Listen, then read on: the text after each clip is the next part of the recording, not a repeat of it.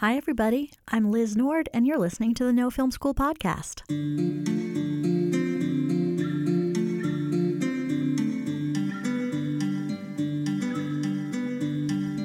Janicza Bravo and Brett Gelman really seem to have it made as rising stars in both TV and independent film. In six years, Janicza has made six shorts, some of which were featured at major festivals, including one that was awarded a Sundance Jury Prize and another virtual reality film that was showcased at Tribeca Storyscapes. Plus, she directed the feature film Lemon and the celebrated Juneteenth episode of the Emmy winning series Atlanta. Brett has acted in basically every cool show on television, including current stints on David Lynch's Twin Peaks reboot and Judd Apatow's Love on Netflix. He's also been in several movies and headed up two of his own comedy specials on Adult Swim. So, it was a bit of a surprise to learn that they suffer from the same anxieties, insecurities, frustrations, and setbacks that the rest of us do.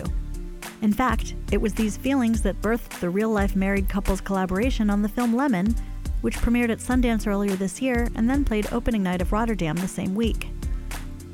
It's currently being released theatrically by Magnolia Pictures, and I spoke to the couple before the New York premiere. They co wrote the film, which Janicza directed.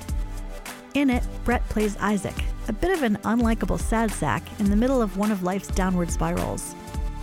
Our own Jon Fusco wrote a No Film School post about absurdism, where he pointed out that in philosophy, the absurd refers to the conflict between the human tendency to seek inherent value and meaning in life and the inability to find any. And that pretty much sums up Isaac's dilemma in Lemon. In our conversation today, Brett and Janicza share very candid details about the six year struggle to get the film made, which included lots of rejection, and how they overcame each hurdle. And I think you'll really learn a lot about how the industry actually works from what they have to say. Could you start just by introducing yourselves? Yes, I am Janicza Bravo, the co writer and director of Lemon. I am Brett Gelman, the co writer and uh, actor of Lemon. Are you going to make me hold the mic for you? No, I can hold the mic for you. for yourself. Oh, yeah, yeah. No, I guess I'll take it when I'm speaking into the mic and then you'll take it. Yeah. Yeah, that makes sense in case we go on like long explanations, which we tend to do. Correct. Okay, great. Do you guys have some sort of like eye signal you can give each other when you need to take the mic from the other person? No, we'll just like grab it from one another. Okay. Yeah, just like in a really aggressive way. So, folks, if you hear a lot of banging, it's just the mic. Don't It'll be, be more aggressive when she grabs it from me. I think it's a little early in the interview to get into that territory. So, welcome to the show. I'm so glad you're here. Thank you. Um, I want to read a statement that I read uh, that Janicza wrote. Thank you for having us. Oh, Such a pleasure. I want to read a statement that you wrote about the film and its sort of origins, or part of a statement. So I'm going to read right off the phone here. I felt I'd put in plenty of days and hours into my craft, and nothing worthwhile was presenting itself. Lemon was birthed out of a deep frustration. Now, I think a lot of our listeners can relate to that. You know, we're all creatives and trying to make stuff happen. So I'd love to hear more about it and, and also how you got out of that to make Lemon. I I guess I feel like getting out of it is a result of getting to make the film, is being given the money, right? Because I feel there was the frustration up until right before that. E- even even in the production of it, there was still that frustration of I know I feel I deserve this. I feel we deserve this, and I I feel also very capable because some of that frustration was rooted in this idea of whether or not I was capable or whether or not I was ready. In terms of the frustration, the genesis of the piece is very much for both of us coming from this place of am I going to make it? Am I go- whatever make it means to you know the individual? Am I going to get to arrive at the thing that I saw for myself, the thing I set out for myself? You know, I went to university to study X. Do I get to do that? And so when we wrote the first draft of Lemon, I was 30, Brett was 35, and so the math would make me. Oh, actually, I'm 36 and you're 40. Um, you don't want to talk about it. You're gonna be 41. Anyways, uh, let's move on. No ages. No, that's good. We know so much. Uh, so You do. you know less. I don't You know went. anything. You learned It's less. regressive. Well, shit. She always talks about how this film was an exorcism. And actually, I was talking to somebody earlier today where she said, You seem to be very much still wrapped up in what the film is about and still very much wrapped up in where uh, the character's at. And I, I think that I am. I don't think, unfortunately, that I have exercised it. So, um, but that's okay. So it wasn't just Janicza that was feeling that way at that point. You, Brett, also were like feeling like you somehow were creatively frustrated or wanted to like push into new territory, or was it entirely where Janicza was that that birthed the film? I think the thing that was so shocking to me was that at that moment when we were sort of when we were sitting together and kind of discussing what the thing was that we wanted to be writing together or working on, I had made a list of the things I kind of needed to expel. And they were fear of failure. They were this deep anxiety. It was like there was a boot on my chest. There was this everyone, it feels as if everyone is passing me by and I'm going to be left behind. Uh, our friends are buying homes, having children, getting married. They're making their first, second, and third features. And here I am, like I've made a short film and I have multiple freelance jobs that make me want to hurt myself. And and when I sort of look to Brett, while to me where I stood, it looked like he was a working actor from the moment we've met. We we've been together for almost nine years now, and he'd always had he'd not been doing anything that wasn't acting. So i thought that meant well you're happy.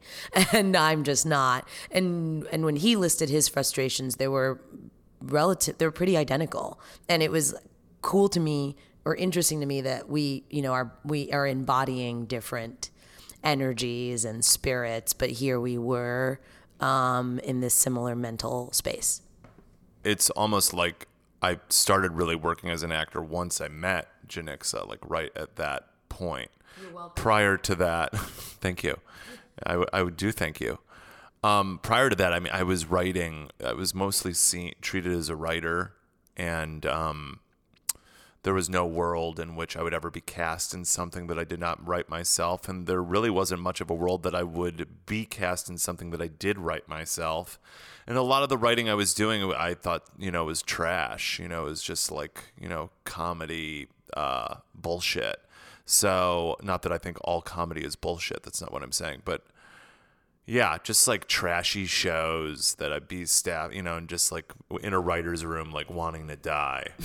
um, and just, you know, and I felt frustrated with the comedy community in a way because in my placement in it. I just, I felt like I was just different and that I wanted to do something that what had different values and a different um, approach. And, um, and Janicza really opened the door for that. And I thought, I, I mean, I felt I mean, it was very much her idea. How I remember it is that this film was her idea and that it was an examination of her own thoughts and feelings and then also an examine her examination of me. Ah.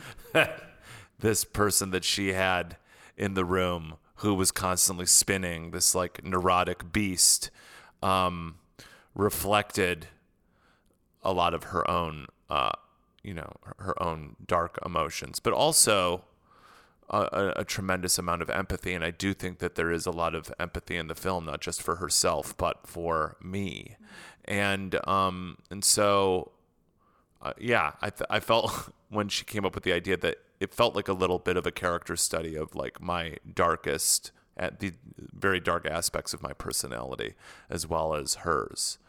And I guess that's part of the reason that we connect so deeply is because we do have that, but mm, she connected through neuroses. Yeah, but she's way better at compartmentalizing that.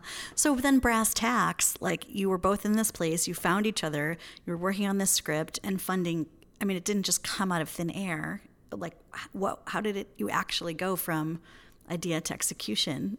Who stepped in? So when we our first shareable draft of Lemon came five years ago, and Brett sent it to Michael Cera, unbeknownst to me. We had written a part for him, and they happened to be. I was I was working I, at the time. I was styling, and he, while I was at work, sent Michael a draft, and Michael read it the same day and said yes. And when I came home, he was like, good news, bad news. Like you're going to be upset that I sent the script out, but the good news is Michael read it and said yes, and it was it. You know, it was this major um, sort of like light, um, and we shared that news with his representation. I don't think I had representation of the time, not not for directing or writing, and so we shared it with them, and suddenly it became real because we, somehow the two of us was not real enough, but someone of note saying yes to us was was this um, was this like thumbs up that kind of kicked our, our representation in the butts a bit or in the seats. And so once Michael said yes, it was like, we've got to cast the rest of the movie and we got to find you financing. So both of those started to happen at the same time.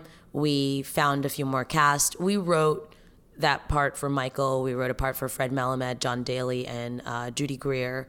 So they were pretty set. And then um, finding the sort of the piece of the money, we found some people who were interested, who were giving us the money, and then an actor who shall remain nameless dropped out um, while we were on day one of pre-production actually. And so we lost half of our funding and we had to scramble to replace them. And it takes a really long time to find actors especially people you don't have relationships with. It's one a non-traditional role yeah, I mean, our, our film is unusual. I mean, we're not going to both sit here and pretend like it's like straight. And and who gets the film gets the tone, and is also behind us at that point because at that point I've only made one short film, and while Brett has been working, he also doesn't have like a great deal. Uh, he doesn't have a large body of work, so you have to just kind of blindly trust that it's going to work out and so it was and we had been building a relationship with this person. So for them to back out at that moment it was it was really dark. Oh it's painful. It hurt so hard. So we lost half of our funding and, and then we yeah. Lost all of it. Yeah it's it's also it's it's strange when you feel like you need to sell something that you you i guess i'm in narcissistic in this way where I'm just like, well, you you feel about film and art in the way that that I do and the way that Janicza does, that you would want to be a part of something that is really new and exciting, you know, and I feel I I knew from the get-go, from the first word that she wrote down of her first short, you know, when I saw her direct the first play I saw her direct, not her first play that she directed, you know, that this was a, a, an incredibly singular original artist. So, and and just watching her shorts, if you were an actor or you were a, um, even a financier, um, but especially an actor, that you would be excited by that, and it just it blew my mind how how in danger it seemed like people felt or judgmental of it or just couldn't get it. And I was just like, are people stupid? I just was like, do people read? Are they aware of the history of art and literature and things like that? I mean, sure, this is this is strange, but it is by no means strange in the way that many other uh, works have been uh, strange. And so it was uh, it was surprising to me.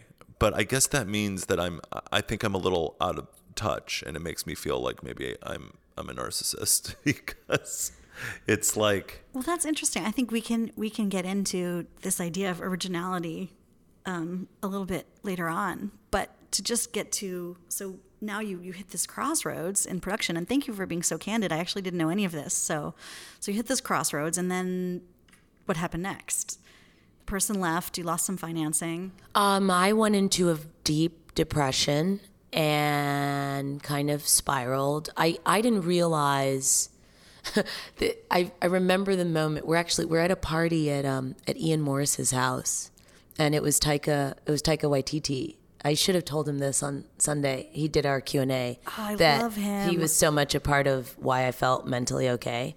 Uh, we were at this party at Ian's house, and I remember being um, in the bathroom at the, the, he has this insane house. And um, in the bathroom at this house and there's a beautiful sink and i'm like in love with the sink and our, our film had just fallen apart like three days before. And i'm like i'm just gonna hang out in the bathroom of this house. And i'm looking over you can look at the backyard and the pool and there are all these there are all these friends hanging out and and i see taika uh, actually like enter um, with his partner.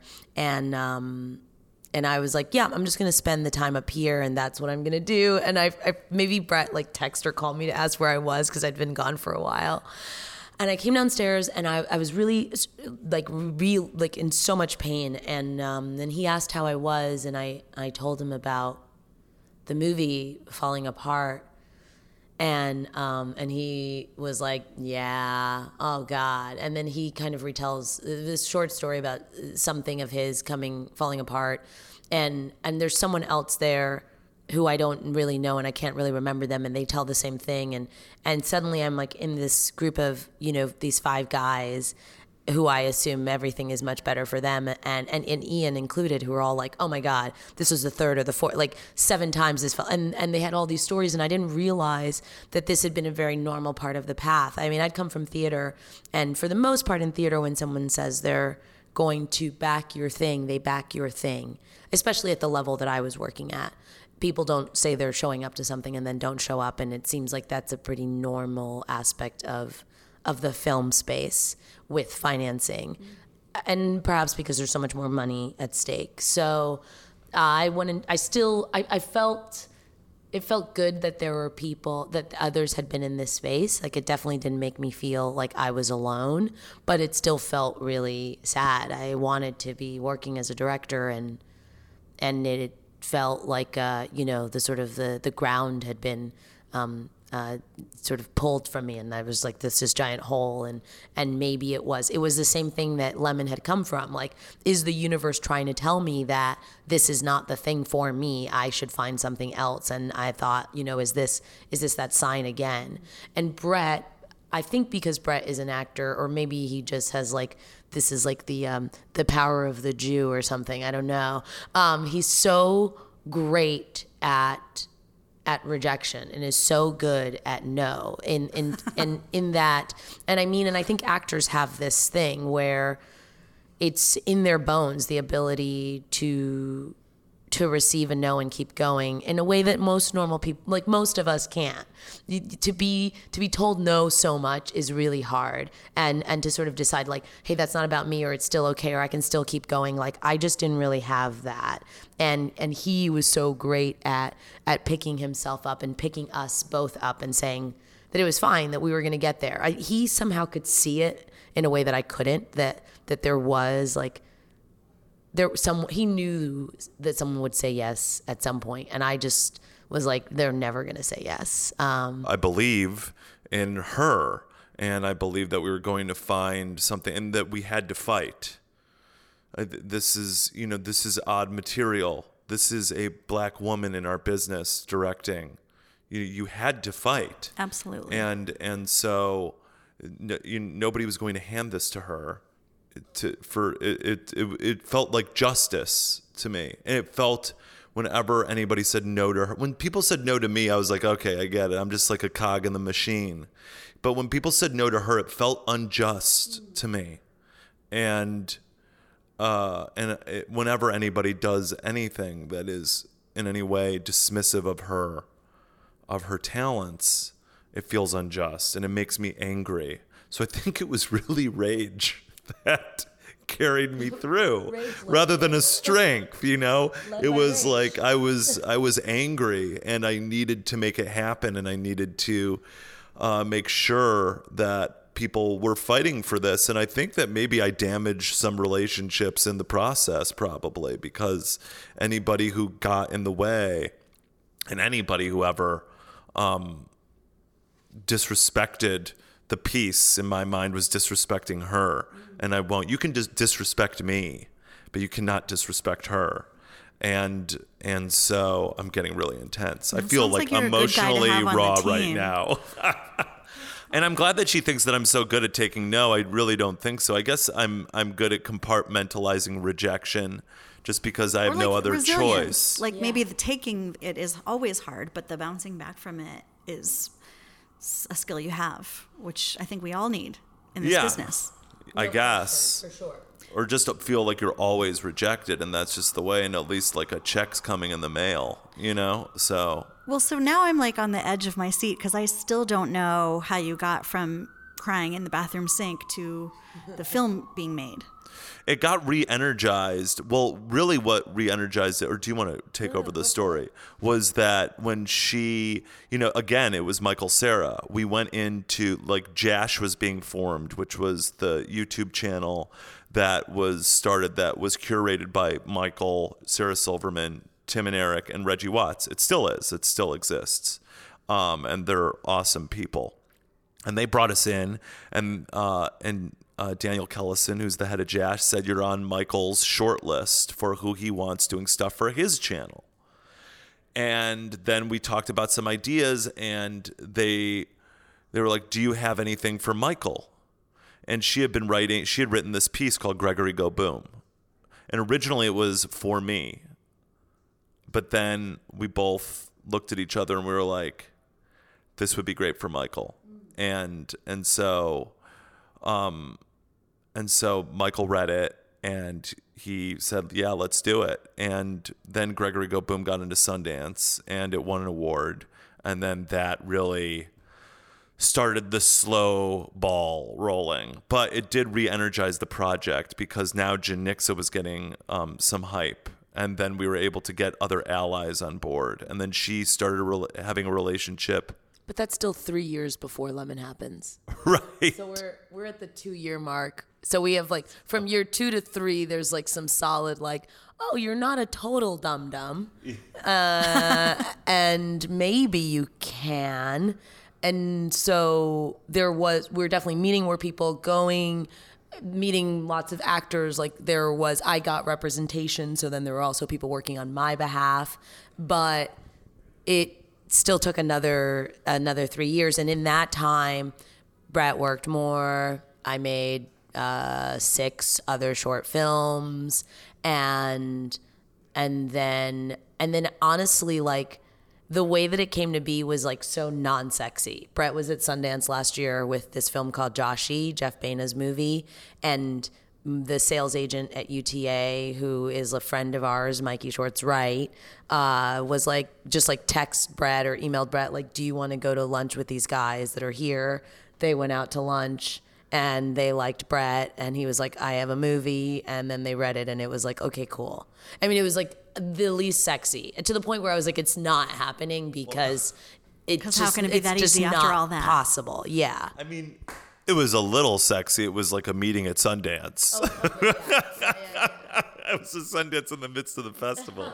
It was a Sundance in the In a midst hot of the tub. festival, a meeting in the midst of the festival. In a hot tub, me and the three gentlemen were naked. Uh, no, yeah, This is getting better and better. dicks out. We did not have sex, although a couple of them were very attractive. Um, Which ones? Name them. huh? The Burnins, no, and Sam. Sam's very attractive. He's yeah. No, uh, but yeah, there was a lot. That's why I said the slow ball rolling because it did take a while. There was a lot of despair. There were a lot of um, empty chunks of like, oh, maybe this. I mean, I, it's not like I didn't have doubts, you know, uh, but Lots We- of lots of dinners with people who were like, I have the money, and then they disappear. Lots of uh, rosés and cigarettes, and uh, oh, oh, I've got a great idea. Oh, I've got all this financing. You just got to meet this guy, and you got to do that. I mean, like. So many like loony bin people who were like some blood money in there. I was like, "What is this?" oh yeah, we had we had money uh, that was potentially coming to us, and then that person went to prison. It was insane. I mean, it definitely, and I think, but I do think that it's cool because all of this negativity. Killer was instrumental in making this uh, real because, well, it's Christine Vachon, and I, you know, eh, we might as well, when we say independent film, say instead Christine Vachon because she's one of the most important people. she's one of the reasons independent film in the United States uh, exists. 100%. Yeah, Has a pulse. Has a pulse. But it's funny because given the way the rest of this story has been going, when you first said killer, I was like, Jesus, there's a murder involved too. Oh, yeah. Remember the killer? There's a lot of violence and despair in our, in our lives, but um, but yeah, they and I'll we'll she'll get to the genesis of how they got involved, but you know they not only their support of the project, you know, moved it forward, but also their involvement in it because if you hear the Killer Films is involved, you get excited if you're a person who is giving money to things. Yeah, so so uh, the the the fast track is that that first year is Michael says yes, we get the financing, actor drops out, all of it falls apart. End of the first year, I uh, get this opportunity to work on this short film, Gregory Go Boom. So like year two is making Gregory, Gregory online, Gregory goes to Sundance, win an award, and then the so that there's like the energy of that year two to three, and year three is when I meet a producer that we know introduces, or I think they sent the short to Christine Vachon and David Hinojosa at Killer Films. They watched it. They sent an email to me. It was like this really short email, and I was like, "Huh? Who are these people? What's happening?" I mean, I knew who they were, and I was like, "Why is that happening? Is this real?"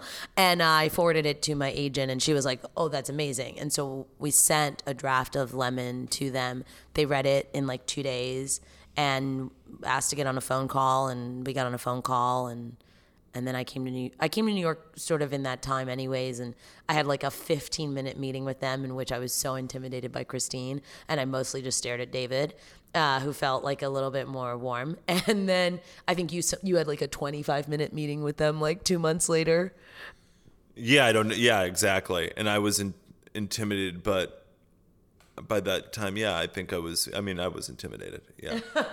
and I mean, yeah, like Brett said, you know, uh, you you think of so many of my favorite pieces of work, so many of the things that shaped and inspired me were under under their banner. Absolutely. And um, and I would say filmmakers that I would be more than happy to be included in the camp of, um, you know, like strange strange weirdos also. And so to be invited in made me feel like, well, I'm on the right path and and oh, this path is going to be long. Um, also, Well, I feel like there's a theme of these kind of votes of confidence that come along the way, and a huge one, even just being in your partnership, Brett having that faith that, you know, this is something worth stand, like standing behind. So that's definitely a theme, you know, from Michael, Christine, et cetera, et cetera. Totally. I mean, the those pockets of validation. I mean, I don't want it to sound like I was not a part of that, and I somehow needed like white people to come and tell me that it was okay. Um, I really don't want it to sound that way. I'm very much engaged in my process and how I arrived at any of those things, and I felt those what I got from them, what I got from Michael, Christine, and Brett were these people in my corner that were reminding me that no matter what, they were going to be there. That I didn't. It, it was as if like I could be in a space where I felt totally dismissed and rejected, and in the back of my mind, I was like, "Well, it doesn't matter because I have these people in my corner," as opposed to this feeling of total isolation when you're being dismissed, which is maybe what I had felt before. And you know, there's there's tons of no's, and then there are these small yeses, and those small yeses are like what keep you moving forward. So I just wanted to make sure that it didn't seem like I was sort of like floating and waiting for them to move forward. Do you know what I mean? No, and There's nothing. There's nothing floating about her. There was never any question that she had of her own talent and her own ability. The despair came from uh, a feeling of aggression from the people who were were closing the door on her. Yeah, and I certainly wasn't under that impression. It's more like, again, I'm always thinking about our listeners and our readers, and we're all filmmakers. And I think that this applies no matter who you are. Like, we call it independent filmmaking, but it's really interdependent. Like, you just have to have some other people in your corner, it sounds. And in this case, for sure.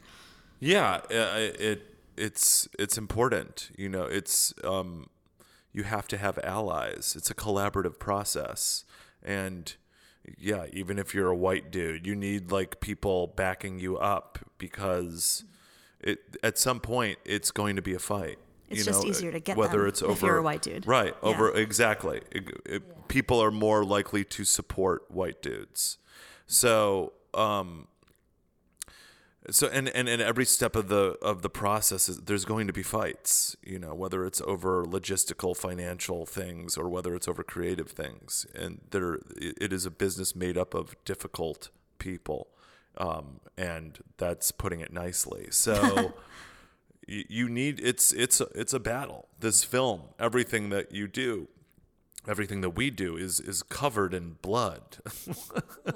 It's just it's not easy but the good news about that is is that i'd like to think that that is all put on screen.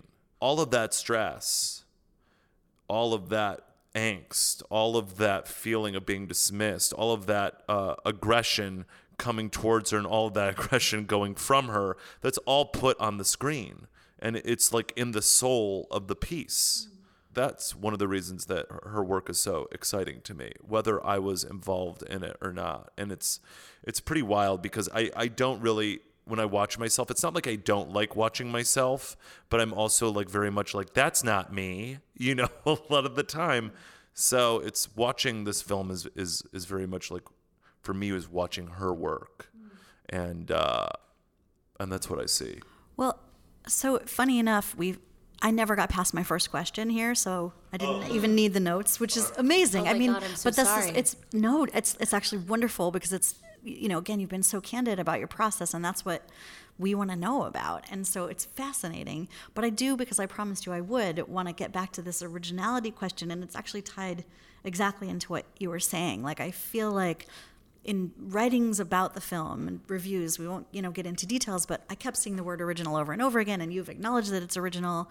But I'm not really sure why that surprises anyone because, from my point of view, like, of course it would be original because almost everything we've ever seen is a like a story about women, people of color, or white people by by white men, and this is a story told by a woman of color about a white man. So of course it's going it's like it has to be original. Um, so I'd love to hear just a little about your like f- flipping the script from your perspective, Janicza and maybe Brett, just like what it's like to be on the other side of that. Had you worked even with a director of color or a female director before? Was this any different? Had you worked with a director of color or a woman director? I had worked with uh, women directors and directors of color in uh, in television, in episodic, a, a great deal. Um, but that's different than working with a black female auteur, um, and that I had never worked with. But I would also, yeah, and I had, uh, yeah, I'd never worked with um, a, a woman of color um, in film before. So I mean, there's not many. Most people haven't, unfortunately. Uh, in terms of, I, I, lo- I would not use the word original or originality. I appreciate it being used. It's one of those things where it's better if someone says it about you than if you are using it to talk about yourself, because that feels like not right to me. Um, and and Brett would happily use it to talk about himself because he's okay with that. Um, I'm like a, I'm, a- I'm like a rapper. um, I OG, am OG. gonna. No, I, I, I don't, I don't know. Any anything that I say about myself, I could easily say the opposite. That's really cool. I like that about you. I have no. in terms of the me being a woman of color and Brett being a man not of color, I I a lot of the stuff that I have written, my shorts, most the protagonists have always been, except for one piece, have all been white, and of the bulk of those pieces, half of them are are men, and in I never when I was writing those pieces it wasn't until uh, someone had said like oh you keep you you write a lot of men and i was like oh am i? Oh okay. I didn't realize that. I i was just writing a person and they happened to be a man and i i didn't wasn't even aware that i was i wasn't consciously choosing to write a man. I wasn't consciously choosing choosing to write write write a white person. Um i think i was writing parts for people that were close to me and people that would say yes to me and the people that were like nearby and those actors happened to be white and in terms of uh, this story and all of those pieces are very much about feelings. I mean, Lemon is so much about feelings. You know, Brett Brett is a white guy. It is the story of a flailing white guy who plateaus and things don't work out for. Definitely no question and race is is woven into that piece for sure. And it is a comment on these kinds of movies where things always work out for white guys and and it is not working out for Isaac no question. It is not. it is not. Um and I mean it could later but it's not in in the in what you are presented with. Your 83 minutes are things don't seem to be okay for him. So it's but it's about feelings. It's it's about the it's about the frustration. It's about feeling like a victim. It's about feeling unheard invisible. And i'm just attracted to this sort of like rot i guess like people rotting and this um and um and and, and what is the word i'm looking for? Like this sort of um like like falling through space. Uh, i don't know what that word is. I can like kind of visually see it. yeah free fall. And and that that thing of that i said at the very beginning of like these are the things I want to work on because it's what I'm trying to get rid of. Like my writing or the pieces that I chose to focus on are like this is the thing that I want to have a conversation with about myself or the thing that I'm trying to like expel. Like I don't want to be like this or I don't want to see this in me anymore. And here we were both having this conversation, but we were coming at it from different angles. And so it was about feelings and they're my feelings expressed through like a white male body, but I'm a version of every character in that film. Someone recently, I don't remember who it was, was like, "So you're Nia's character," and I'm like, "Nia's face is black, and definitely not me." Uh, I wish I was Nia's character. I wish I was like a stable person, um, or at least, at least I wish I felt that way, um, and also looked like that. But um, and it was just easy for them to go, "Well, you're black, so you're the black person in the movie," and it's like that's the last person I am in the movie. I'm literally every other person that feels like they're coming undone, um, and maybe Hair, but. Uh, so yeah, I mean, I think the piece was just about feelings. Like his whiteness is a part of it. It is definitely a part of my comment, but it was so much about this like deep, deep anxiety at like the base of my gut and and to be able to i guess for myself like exercise in like what it was like to sort of like embody whiteness and also feel mediocre but actually be mediocre is is uh, maybe what makes it feel i guess original Okay, final, final question. Yes. So, again, we're speaking to filmmakers, and just to come all the way full circle, if somebody's at that place, if someone listening is at that place that sounds like you both were at the beginning of this process where you're like creatively frustrated and a little stuck and you feel like people aren't hearing you, but you have something to say, what advice do you have? I really would say that if you feel like you can do anything else, you should do it. Uh, i always say Well, but this was the thing. I didn't me. steal that from you. No, my assistant dean of my school. I've told you this story. Do not think. haven't. Yes, I is have. I Robert say. Bessida from North Carolina School of the Arts. He sat down in our business class, which was basically him just like telling amazing stories of him being in the theater and being an agent before he became assistant dean of the school he said he's like i'm telling you right now if you really think you can do anything else do it because a life in this work is really hard and it is true i mean we have our movie coming out in New York. It came out last weekend in LA. It's gone, you know, a lot of people have loved it. Not everyone. I mean, it's a polarizing piece, you know, as work like this often is. Uh, and um, and we still we were with some friends last night who were all in like you know the same line of work. We were all like should we quit? But we can't. We don't know how to do anything else and we have to do it in order to feel um, in order to feel truly alive. And, and also the other advice i would give is what is the practical thing that you can do to get to where you really want to get to, not what you think the industry wants. The industry is to be ignored. All of this math that people do to get their work made, it is the biggest lie. It is the biggest lie um, that that people tell themselves, and it's actually, I think, like a mode of escape that people use to n- actually not do the work that they need to do, and that is just just making making sure that it is a true expression of yourself and trying to get people on board to to get that made. And that is really the thing. And and if you're doing that it's i believe it it it somehow finds its way. But it's you might not feel like it ever found its way but it will. You gave both of the answers that i would give so i feel i have nothing to offer. Um, but to that effect i will i guess i will say that you should only really be working on the thing that you want to work on because i guess for me if Lemon, it, when I thought about if I get to make this movie and it's the only movie I get to make and, and everybody hates it and it fails, at least I know I made the thing that I wanted to make at the very least. And that there was no, and I, I would say at the, I, I think that Lemon feels uncompromising and and that is because it was made with that spirit it's like if i'm going to die this is the only thing that will be left these are my remains and i at least want some semblance of what i meant or how i saw things and so i feel like that spirit is very necessary like everything that you're working on i think requires like this is all of me so that if i never get to do this again at least I knew that I did me. Beautiful note to end on. Thank you both so much. Thank you so much. Thank you for listening. As mentioned, Lemon is in theaters now, and you can look out for it on streaming later this year. You can hear lots of other fascinating conversations about the art of filmmaking by finding the No Film School podcast in iTunes, and of course by visiting us at nofilmschool.com.